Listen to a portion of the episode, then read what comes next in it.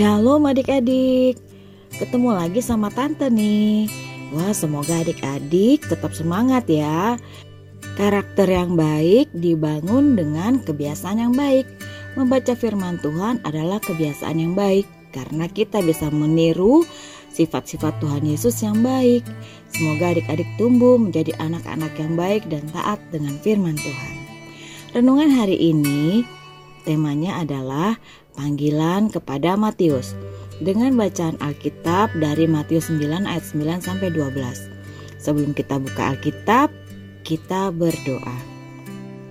Tuhan, kami mengucap syukur atas berkat dan kebaikan Tuhan kepada kami. Terima kasih untuk kesehatan dan kecukupan setiap hari. Kami mau lebih rajin lagi belajar firman Tuhan. Tuhan yang tolong kami. Saat ini kami hendak mendengarkan firman-Mu. Bimbinglah kami agar firman Tuhan dapat kami mengerti dan pahami sesuai kehendak-Mu. Bukalah hati dan pikiran kami untuk mendengar dan menerima firman Tuhan. Kiranya firman Tuhan dapat menjadi berkat bagi kami. Dalam nama Tuhan Yesus kami berdoa. Amin. Matius 9 ayat 9 sampai 12 dengan judul perikop Matius pemungut cukai mengikut Yesus. Setelah Yesus pergi dari situ, ia melihat seorang yang bernama Matius duduk di rumah cukai. Lalu ia berkata kepadanya, "Ikutlah aku." Maka berdirilah Matius lalu mengikut dia.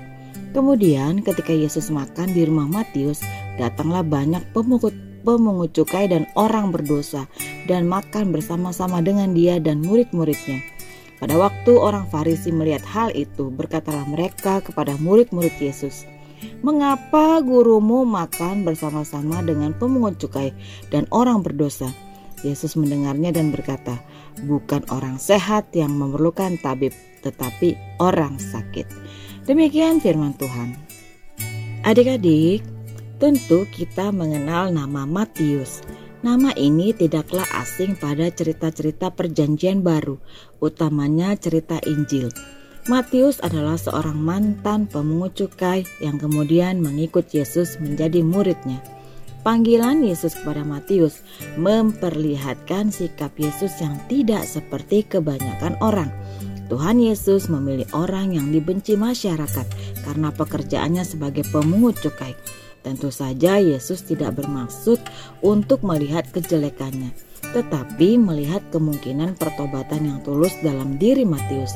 Yesus lebih melihat keinginan Matius untuk mengikut dia dengan kesungguhannya untuk meninggalkan pekerjaan dan cara hidupnya. Matius bukanlah pemungut cukai biasa. Ia punya jabatan lebih tinggi daripada sekedar pengumpul atau tukang tarik cukai atau pajak. Ia adalah kepala kantor cukai. Matius mempunyai pekerjaan yang prestisius Prestisius artinya terhormat atau tertinggi di dalam komunitasnya. Meskipun banyak orang membencinya karena bekerja bagi penjajah bangsanya dan tentunya ia punya penghasilan yang baik. Hidupnya pasti cukup terhormat dan berada. Tidak kekurangan apa pun kalau hanya untuk hidup senang bersama keluarganya. Mungkin tak pernah terpikirkan alasan apa pun yang dapat membuat Matius bisa dan mau meninggalkan pekerjaannya itu. Ketika Tuhan Yesus tiba-tiba datang dan mengajaknya untuk mengikut dia, tentunya banyak hal yang harus dipertimbangkan oleh Matius. Kehilangan segala predikat dan kenyamanan yang dikejar banyak orang pastinya. Tapi Matius dengan sukacita langsung meninggalkan pekerjaan dan segala kemewahannya dan mengikut Tuhan Yesus. Bagaimana respon adik-adik jika ada yang mengajak adik-adik mengunjungi panti asuhan untuk berbagi kasih dan berkat? Tapi harus meninggalkan waktu main atau aktivitas adik-adik yang mengasyikkan. Waktu untuk bermain atau melakukan aktivitas yang menyenangkan dapat dilakukan kapan pun, tetapi waktu untuk mengunjungi panti asuhan dan berbagi kasih dan berkat dengan anak-anak yang tidak mempunyai ayah dan ibu bukanlah waktu yang sewaktu-waktu atau setiap saat bisa dilakukan. Tentu adik-adik kalau punya kesempatan untuk mengunjungi panti asuhan, alangkah lebih baiknya jika adik-adik memilih untuk mengunjungi panti asuhan daripada sekedar bermain atau melakukan kegiatan yang lain. Mari kita ucapkan bersama-sama. Aku mau menukar kesenanganku dengan kasih Tuhan. Sekali lagi, aku mau menukar kesenanganku dengan kasih Tuhan. Mari kita berdoa. Bapa di surga, jangan biarkan kami terus mengejar kesenangan kami. Tuhan mengerti kami yang sakit memerlukan tabib seperti Matius pemungut cukai yang dikasihi Tuhan Yesus. Terima kasih Tuhan. Dalam nama Tuhan Yesus. Amin.